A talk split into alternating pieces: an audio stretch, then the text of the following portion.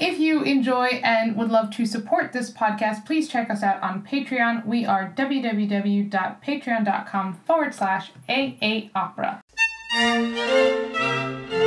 Hello, hello, hello, and welcome back to AA Opera Podcast, episode 52. Whoop whoop. It is so good to be back here. I'm so glad these are a regular thing because it's just so great to catch up with you, Avi. um, speaking of, how's your week been?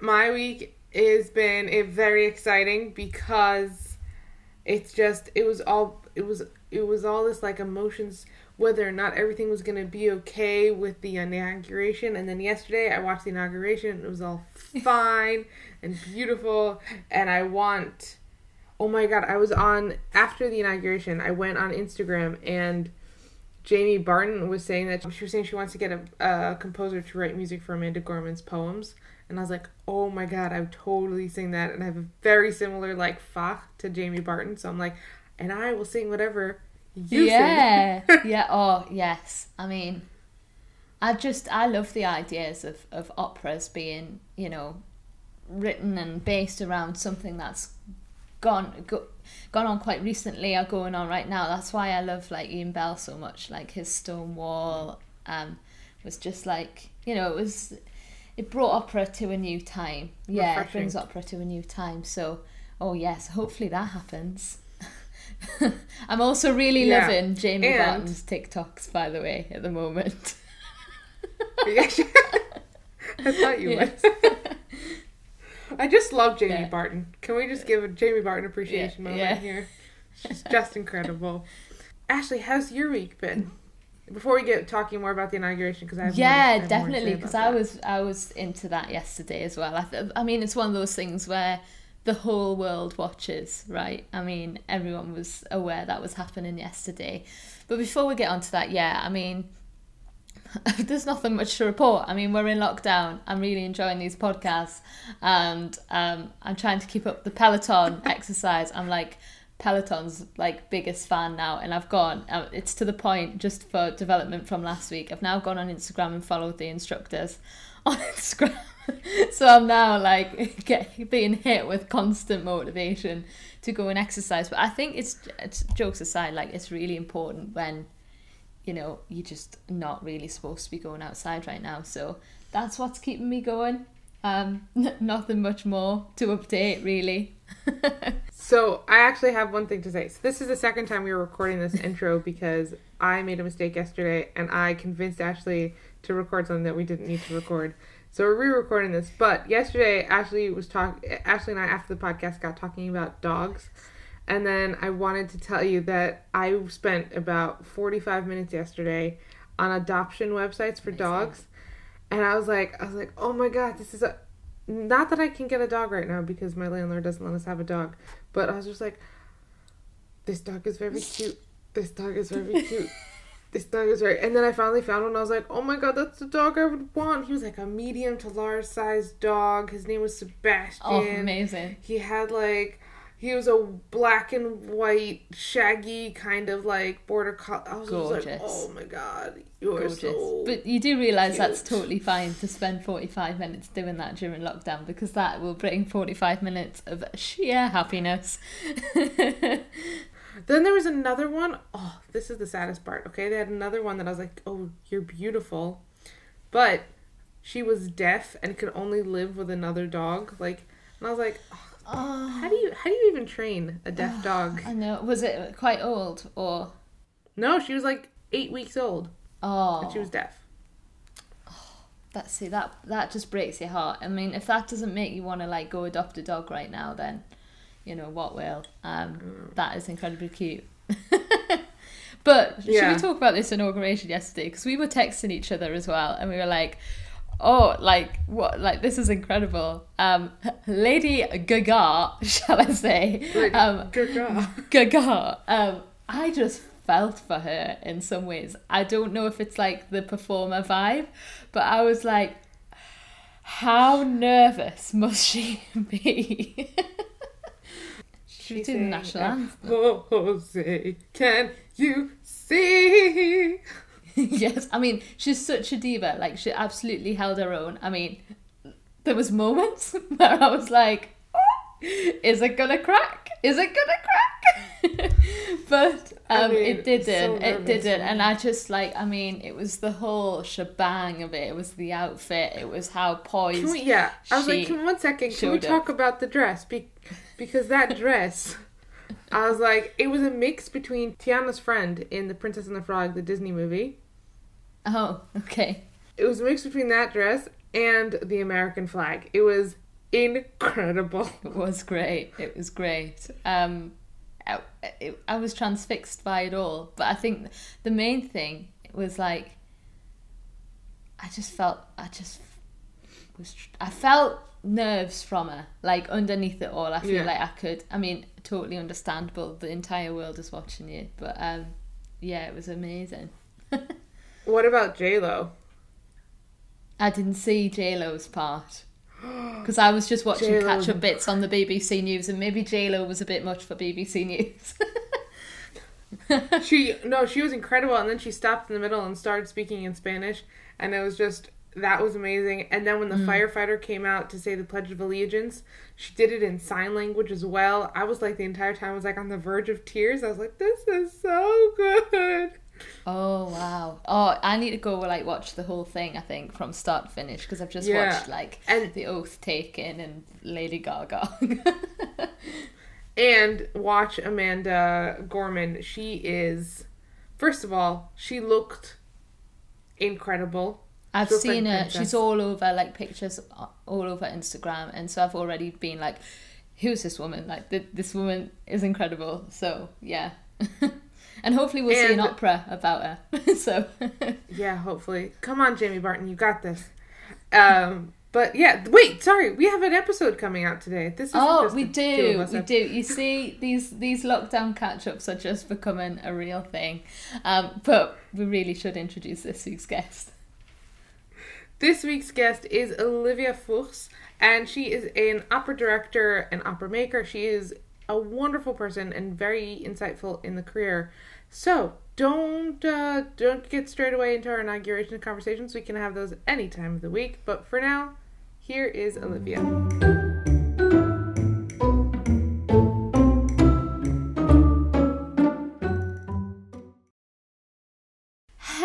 Everyone, and welcome back to AA Opera. Today we are here with Olivia Fuchs. Can you please introduce yourself to our listeners? Yes, hi, I'm Olivia, and I'm a freelance opera director, opera maker.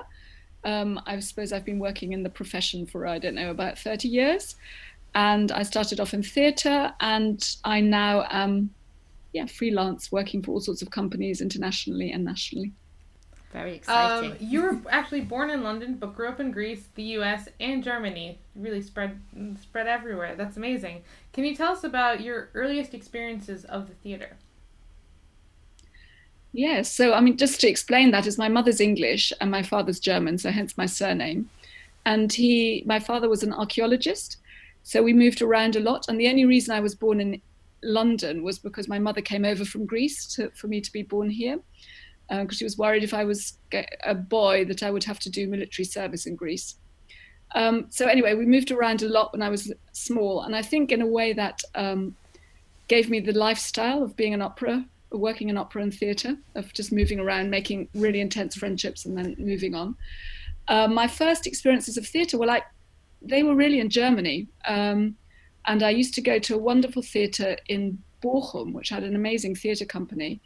And, and I then really got excited and started working in the theatre myself, and sort of as an extra. And I really wanted to become an actor. That was my main uh, sort of ambition in life at that time but I just loved everything about it. It was very much, um, I wasn't really a theatre sort of person, I was quite serious and intellectual. So it really opened a whole magic box in myself, my imagination, and what was possible in life. That's that's amazing. I, I totally agree with the kind of ex- excitement you get from being in a theatre, which is something I think we all miss at the moment. Um, you w- returned to London to study drama and German as well. Um, what was this experience like, and what would you say the catalyst was for you to start pursuing directing? Yeah, so I, I came to London partly because in England or in the UK you can study um, on a on lots of different levels. You know, you can study something academically and have a practical input as well. So I was very lucky to be part of a um, degree course which was at Westfield College, part of London University, and also Central School of Speech and Drama. So we did all our practical work at Central, and that worked really well for me. Um, and it was really through that that I got into into directing. I'd never ever ever even thought of it because the culture I grew up in, quite a few decades ago now, uh, all directors were were male and usually also just shouting, screaming, autocratic directors. So it was nothing that even occurred to me that that, that, that might be something I would want to do. And as part of my course at um, Central, we had to do a bit of directing, and it turned out that I really enjoyed it, and I was, you know, I really relished it, and I was quite good at it. And so I did it as my third um, year option, and I directed a very strange uh, expressionist drama, which I'd translated as well. So its, its expressionist is actually actually exists as an opera as well, which I I then discovered later, oh. um, which is Hindemith Sancta Susanna. That's the opera, but I did the drama, and it's a lot of silence. So it's very strange to go from working with lots of silence and just bits of text to uh, opera and music. But in some ways, I think it prepared me very well as well, because um, is really about what you can do with theatre, which isn't necessarily naturalistic. And that's what attracted me to opera. And, I was then very, so then I started off um, as a an actor and I set up my own theatre company with another person. Um, and we, um, yeah, we worked, we sort of alternated between directing and acting. And then I got into directing again. And after a while, I realized that actually directing was more my thing. And I then had the opportunity to work with somebody called David Freeman, who used to run a company called Opera Factory. And they worked with uh, singers. He worked with singers the way you would work with actors. So it's very, very physical. I mean, he also had a got a bad reputation for always working with um, nudity. But I also learned a lot from him because he was um, very visceral and very physical with, with actors, with singers. And it opened up a whole possibility of, of what you could do with, with performers because before that it was all a little bit stand and deliver. Um, that was the expect, you know, yeah. Hark and bark. Hark and bark. yeah, we've heard of that. um, did the study of acting help you in the career as a director, though? Oh, absolutely. I'd say I'm I'm really glad I took that detour um, because you realise, well, one, I think I can help singers and actors more because I've got a sort of understanding of, of training. And also, it just gives me a, um, an understanding of what people are, the process that people are going through. Because I, again, I've sort of often observed directors who just expect it to be there, just, just sort it out and do it. And actually, that's not the process of acting at all. And what I'm interested in is developing things with people and, um, yeah, creating something together so that everybody can have an input. And it's not just my vision. I mean, obviously, I need to have a vision for the piece, but then exactly how each role develops is a an organic process. Yeah, yeah. We'd like now to talk a little bit about the theatre company which you co-founded quite early on in your career. Um, you also ran a fringe pub theatre in Kentish Town. I'd love to hear more about this. Um, I'd also like to ask if you think fringe style theatre um, could potentially be a good platform for opera. Like I know that you know, like Grimeborn is kind of starting to like get more popular these days, and if you think that's you know a, a good platform, yeah, I think it is. I think there are also quite a lot of companies doing that now, aren't there, as well, which is amazing. Um, yeah, so basically, I um, was my experience was setting up this company, uh, which I co-founded with um, with a friend, and the first show we did was in a fringe theatre because I mean in those days that's all we could afford. We had to sort of raise a thousand pounds each, which seemed like a huge amount of money. And um, we set up this company, and we, the first show we did was Woyzeck, the the play, and I directed it. I translated and directed it, and we did it at the Canal Cafe Theatre, which just after we opened and we got great reviews from Time Out, and we were like, yes, this is great. And it burnt down. So the theatre burnt down with our set in it and everything. It was nothing to do with us, it wasn't our fault. It happened when we weren't there, but the actual theatre burnt. And so we then had to think, well, what do we do now? And um, the per- person I was running the company with first said, "Oh, that's it. Then we've done our bit. You know, we, there's nothing else we can do." And I just said, "No, we've got to try." And so I rang up every single theatre. I went through this book, Contacts, rang up every single theatre starting with A, and then I got to D, and um, there was this place I'd never heard of called the Duke of Cambridge in Kentish Town, and they said, "Well, actually." Um, we've got a show on at the moment, but it's about to finish. Come and have a look. So we did. It's completely different um, space, but our actors were all really keen to do it anyway. You know, to carry on. So we had to re. We sort of re. Um, well, we had to recreate the set and we had to re-rehearse because it was a completely different sort of space, and it happened and it went really well. And then the pub theatre said, well, actually, the people who are running running this theatre um, at the moment, they have just sort of they just want to finish. They they split up as a company.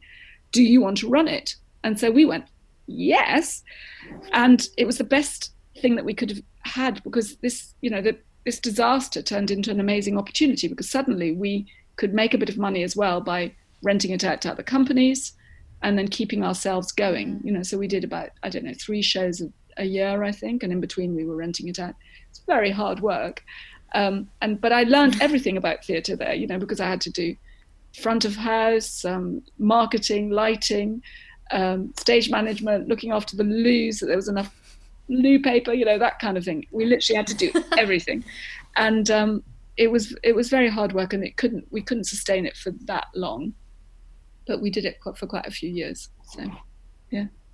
Does that answer your question? Sorry, a very long roundabout way. Yeah, yeah, yeah. But um, what about using those sorts of spaces? yeah, yeah, yeah. Sorry, that was your question. Do that could work well? Yeah, I think it would be great to use those sort of spaces. I mean, I feel this opportunity. You know, having having COVID nineteen, I think what's happening is that we have to all look at new ways of doing opera. So I think doing it site specifically, doing it in different venues, doing it in small venues. I mean, I, I suppose small venues at the moment are difficult because of the restrictions, but I think it's definitely something to explore. And it's something manageable because that's always the hard thing about opera that on lots of levels it can feel so big scale, can't it? So large scale. Mm. And I think it doesn't have to be at all. I think the small scale is is really valuable. And that's as a director, how I learned my my skills, you know, my trade in a way is just doing it doing it with just a few people and then extending it out. Um, so yeah. I, I love seeing operas in more intimate settings or, or you know even outdoors. Yeah. I know we can't rely on the British weather. But there's but, also you know. something about the operas you get to see different operas that way because the ones that are on the great stages and that are big and everything like that are the like repeated canon. But by doing it fringe, you can actually look at operas like smaller operas that require less maybe less people but they also their stories are more intimate and you get to be intimate with your audience i think it's a, yeah it, what you're saying is great like you come back to the small stuff and then it also gives new opera a, a platform yeah i think definitely and i think the intimacy with the audiences is also really great and really inspiring because it's only when you've been really close up to singers working that you you get the whole visceral experience of what it's like, don't you? Which I think is just so wonderful. Yeah. It's such a, you know, it's always such a treat to be in a rehearsal room. Sometimes I have to sort of pinch myself and go, my God, you know, I'm experiencing experiencing this every day. Um, which is wonderful. And at the moment, I'm working at the Royal College of Music, and we, again, because of um, because of the pandemic, we uh, obviously can't do it to an audience. So we're doing scenes in different uh, parts of the college, which is really great. So it's quite site specific, using different rooms and and stairways and um, balconies and you know courtyards. And we're even performing in Hyde Park. We hope the weather permitting. So it's quite a nice opportunity to just sort of explode that usual traditional. We're performing it in a theatre, and it has this specific way of being done you know, it's really nice to just throw that all away for a, a bit. You know, we're even actually performing things in the theatre, but always in the auditorium or in different ways. You know, mm. so it's mm. not the usual way, and it's nice as a creative process to do that. And I think it's great for audiences to see things in a different way as well. Yeah. Uh, yeah, I, I can imagine with the creative process of it as well, with the relationships that you build on working on a on a project like that you know if you if you have to stage manage the whole thing yourself and do the whole producing side and make sure there's toilet roll in the loos um you know you have that you build that kind of closer relationship with everyone because they're trying to all get together to make it work. Mm. yeah i think i think it's then appreciating what everybody else does as well. You know because often if we don't haven't yeah. done it ourselves we don't appreciate it. But i do appreciate what stage managers do what lighting designers do what you know front of house people do. So yeah which is it's a nice thing to do to understand how it all works together yeah but also nice to be able to hand it over to people who are specialized in those areas rather yes Absolutely, I'll take what yeah. I'm good at. You do what you're good at, but together we'll make something incredible. exactly. but can you actually tell us what your first experience of opera was? Um, do you know, I think my very first experience was probably seeing Ingmar Bergman's film, The Magic Flute, which is a beautiful film, um, which was shot in Drottningholm, I think, you know, this amazing Baroque theatre in Sweden. And it's very charming and beautiful. My dad took me to that. And I remember sort of thinking, oh, this is nice, but not really getting excited by it. And then um, I had some not very good experiences in the German theatre that I was working in. So I, I was very much, I much preferred theatre rather than opera because it always felt very staid and boring. And then the first experience I had that made me change my mind completely was David Alden's production of Mazeppa at the ENO in the must have been the late 80s probably and it was really i think it was the first thing he did there and it was really expressionist and it was so visceral and alive and exciting that i went my god this is what i've been looking for you know this is what i wanted to do with theatre and it was just like you know a hundred times more intense with opera um, so that's what kind of convinced me that it's possible and then I slipped into it. I didn't choose to work in opera in any way. It, I was really working in theatre, and then I slipped into it by working with David Freeman on a big theatre production. And then he said, Would I like to do some opera? And I went, Well, I don't really know it. I mean, I read music, but I don't know anything about opera. And he went, Ah, it's the same as theatre, which isn't entirely true, but it was a really nice way in because it just meant I didn't have that fear of opera. Um, so I just really explored it from a theatre point of view. And then I, much later, I was, uh, I had the great good fortune of working with Peter Sellars um, at Glyndebourne on Theodora. And wow. from him, I learned how to work with a chorus because that's always the scary thing. If you come from theatre, it's one thing to be working with singers, you know, but then to work with a chorus, a group, a big group of singers, that's quite scary. And I think we often don't have that experience of how to do it. So um, working with Peter Sellars was just a really, really wonderful way of of um, thinking about working with choruses, and also to really appreciate every single person in the chorus and not just think you're just a big group, um, which is what sometimes happens.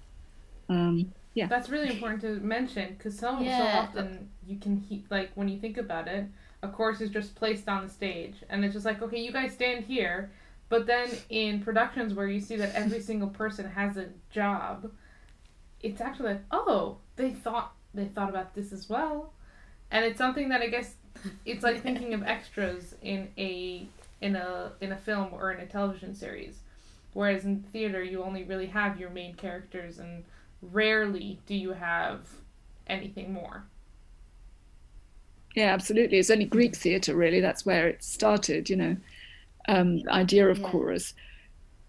But we don't do Greek theatre very much anymore. And I think that's sort of, it feels not always appropriate. You know, we, we then often choose different ways of working with a chorus in theatre than you would in opera. Yeah. Mm. Yeah, well, you've segued really nicely into our next question. Um, so, aside from the chorus, having worked in theatre and working with opera singers, not necessarily the production itself, but actually working between actors and singers, um, what would you say the key differences are between them? Um, so, I think with singers, every singer has a different background and experience of as an actor because there's not a uniform way of training singers.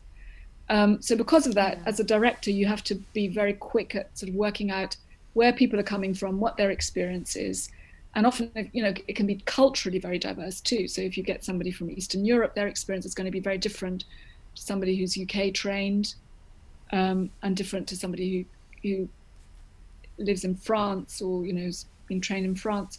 So we ha- it's very very diverse and um, you have to sort of find a way of bringing people together in the same so that they're inhabiting the same world and and finding a style that works for everybody as an actor you know you as a director working with actors you rely on the fact that they've been trained and they've got a, a certain amount of background understanding obviously hmm. again they might be trained in different yeah. ways but you understand that the thing i do find so so that's a sort of challenge, I suppose. But what I have also found is that singers are often, I mean, certainly UK trained singers, are often really game um, and very open to doing things that sometimes certainly sort of Stanislavski or method trained actors might not always be up for because they would be like, I need to understand this working from the inside out. And opera singers are often happy to also work from the outside in and I think you need both. Personally, you know, I mean, some mm. things work better for some singers or actors than others, but if you can do both, it's really really helpful. Um, yeah, so it's it's different. I mean, I, to be honest, I now haven't worked with actors for quite a long time. I tend to work in opera, so I mm. I can't say more than that. Really, that was sort of my experience at the beginning.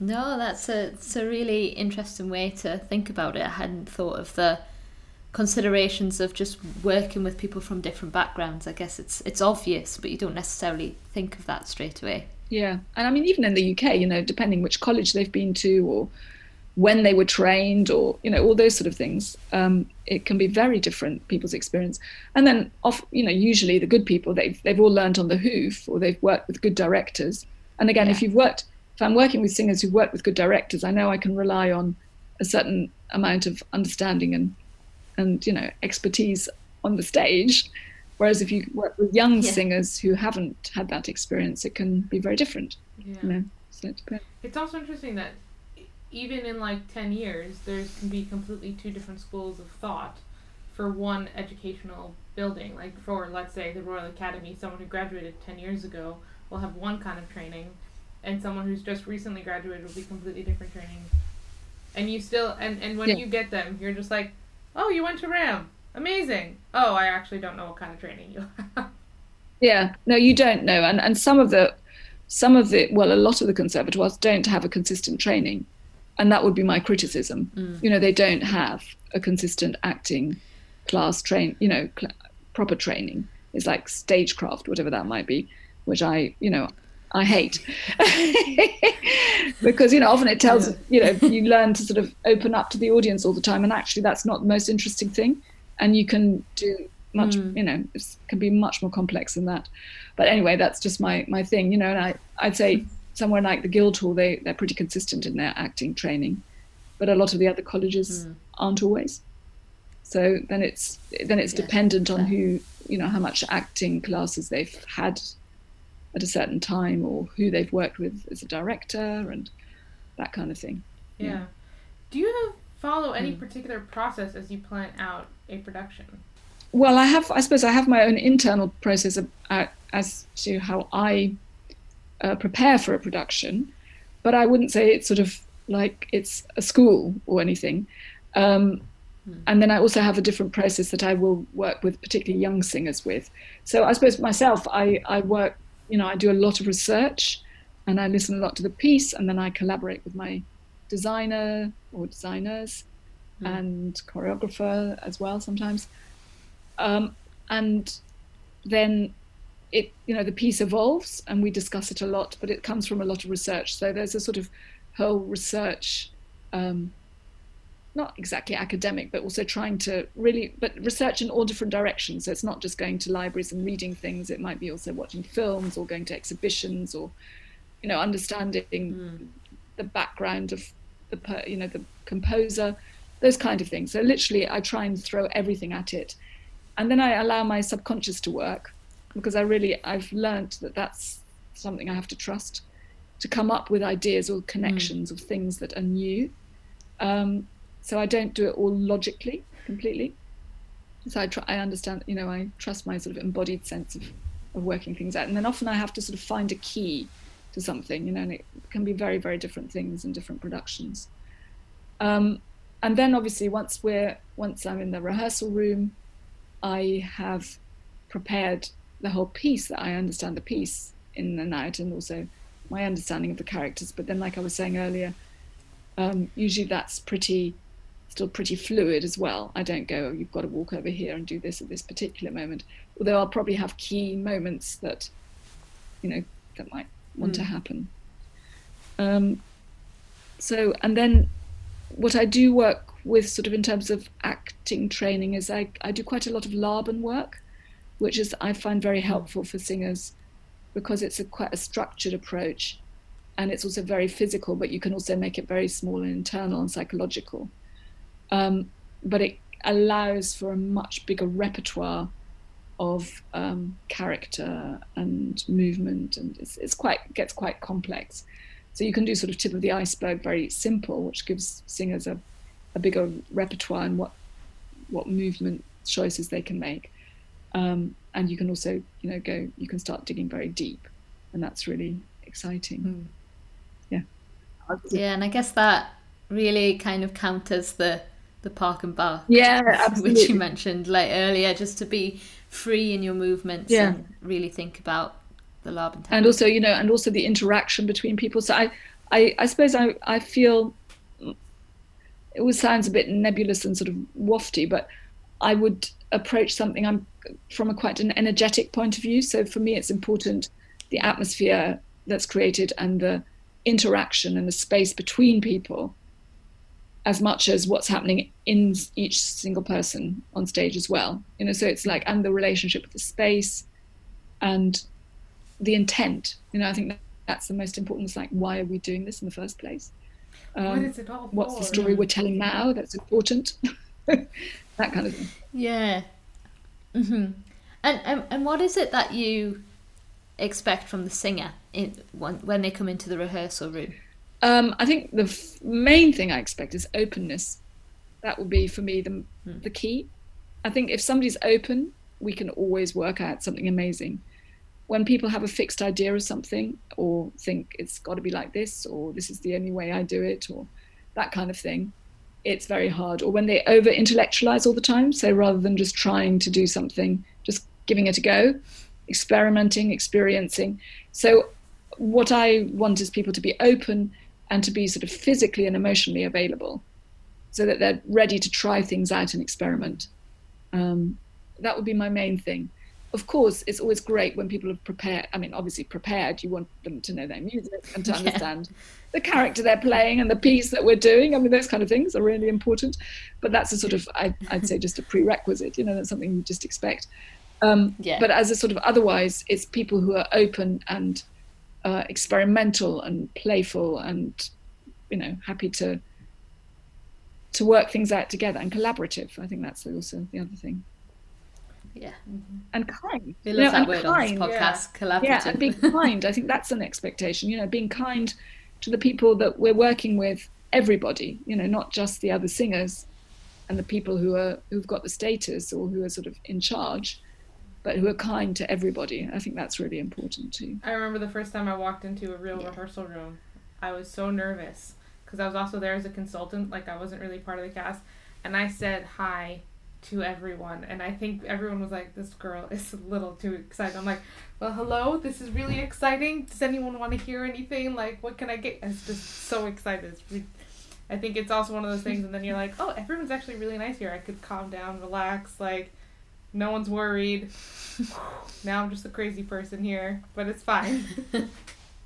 But it's wonderful. I think that's really important, you know. And again, just you know, that's what I learned from Peter Sellars as well. He would know every single person who worked backstage. He would know, you know, the per- he'd have a chat with the person um, on the door, at the you know, at stage door, that sort of thing. And I think it's really important. I mean, that, and that's my ethos anyway, is that we're all doing this together, and it shouldn't be Mm.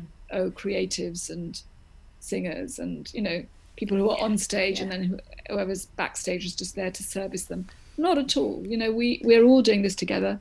We're all human beings, and that's the most important thing. That we as human beings, what can we do together? And we've chosen this beautiful, um, you know, thing called theatre or opera, which is just so extraordinary because it's the most collaborative space, the most creative collaborative space that we could we could want, you know, to to create. But then sometimes it also is the worst space when people are not behaving well or not supporting each other. Have you got a favorite opera that you've directed or that you plan on directing? Oh well, I've I've got quite a few favorite operas that I've already directed, so I've been lucky to do. So I'd say Janacek, Katya Kabanova, Jenůfa, Mm, yeah. um, and Rusalka by Dvořák. I love doing that. You doing really that. like the Czech one. Pelléas and Mel- yeah, Pelléas and Melisande as well, and then a lot of Britten. You know, Turn of the Screw. I'd love to do more Britten, so Peter Grimes and Billy Budd. Definitely love to do. I'd like to do all the Janaceks, so I want to do um, the Makropulos case, and From the House of the Dead would be amazing, although it's hardly ever done. Um, yeah, so there's still lots of operas I'd like to do, but those that sort of world. Wozzeck, another one I'd love to do. What's a great Yeah. one? Yeah, but yeah, so I suppose yeah. Central European and Eastern European is, but then also lots of UK nice. stuff, you know. And Handel, I love Handel. You know, any any Handel, give me a Handel, I love it. just anything all Yeah. around all around um excellent uh, well just to finish off i know you've done a lot of work with young singers and we have plenty of them listen to this podcast have you got uh what would be your advice to young singers uh, or even aspiring directors who are stepping out into the industry today Mm. Okay, be persistent. You know, keep going, persevere if that's what you want to do, and also keep your ba- passion alive. You know, keep the flame burning. And for me, the best way to do that is to always be learning something new, and to be exploring other things, not just opera, because I think that's can happen too. It can become a very rarefied space, and actually, we need to bring real life into it, and understand. Um, you know everything about life because it's all represented in opera so yeah so mainly persistent be persistent keep going and keep passionate Yeah. some motivational words there what we all need to hear right now yeah particularly in this dark time you know i think these weird times that we're in now it's an opportunity to learn something new to go deeper to really question why we're doing this and and explore things that we've wanted to do you know we've always not had time to do. You know so if it's learning a language or mm. look watching films that help or you know whatever it is i mean it could be anything can't it? But just keep learning. I think that's really really important. Yeah, it's like finding why you're creative and marking down to that and building on that is very interesting. Is there anything else you'd like to tell our listeners where they can find you, what you're up to before we Well, most of my work has been either postponed or cancelled, I'm afraid. so at the moment, I'm doing these um, filmed scenes at the Royal College of Music, which is lovely. Um, then I was supposed to be doing two operas, um, so Der Rosenkavalier and also Faust for Welsh National Opera, but their season's been cancelled. So Rosenkavalier is going to happen definitely in 2022. Um, not sure about Faust. And well, next summer, hopefully I'll be doing Longborough's Cunning Little Vixen, so that's really great. Oh, great. I'm really looking forward to that. oh That's where fantastic. actually So come I and started this that. Oh. with Cunning Little Vixen. you. yeah It's very Oh. close to our hearts. yeah yeah Yeah, wonderful. Yeah, and I've yeah. never done it before, so that's one that's really on on my list to want to do. But then I am going to be doing it, hopefully. Oh yeah, fingers crossed. We'll definitely keep our, our eyes and ears peeled for that. Um, but thank you so much for hopping on today and chatting to us. It's been really great to hear about all of your experiences and soak up all of that advice. Oh. So Well, thanks, thank you both. You're wonderful. You. Keep going. It's amazing. We will. Thank you.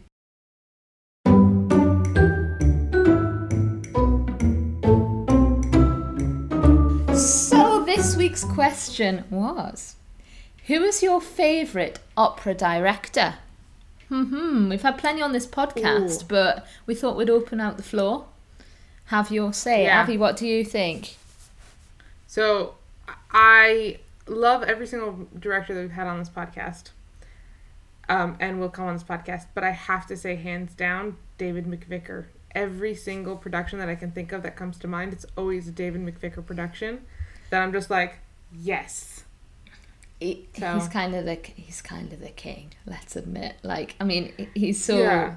great at it and so popular that it's you know it's a that's a popular choice, and I'm sure it'll be a popular answer when we look through them next week. But um, yes, rightly so. Like you you know, rightly so. Yeah. What about you?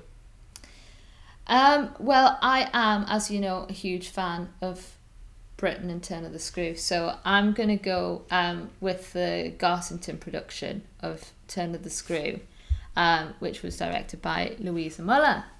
Um, so Ah, I, I'll be I I'll be honest, that one y- too. yeah, it's it's brilliant and it got it got great reviews. But um, I think, like for me, I'm really glad that we asked this question because I've never really focused in, if I'm honest, like on opera directors and followed, you know, careers of opera directors. So uh, for this question, I kind of just went to a production that I really, really love. Um, and yeah, we can't wait to hear your answers. We'll uh, certainly check Yeah. out all of the work and directors that you mentioned to us. So yeah.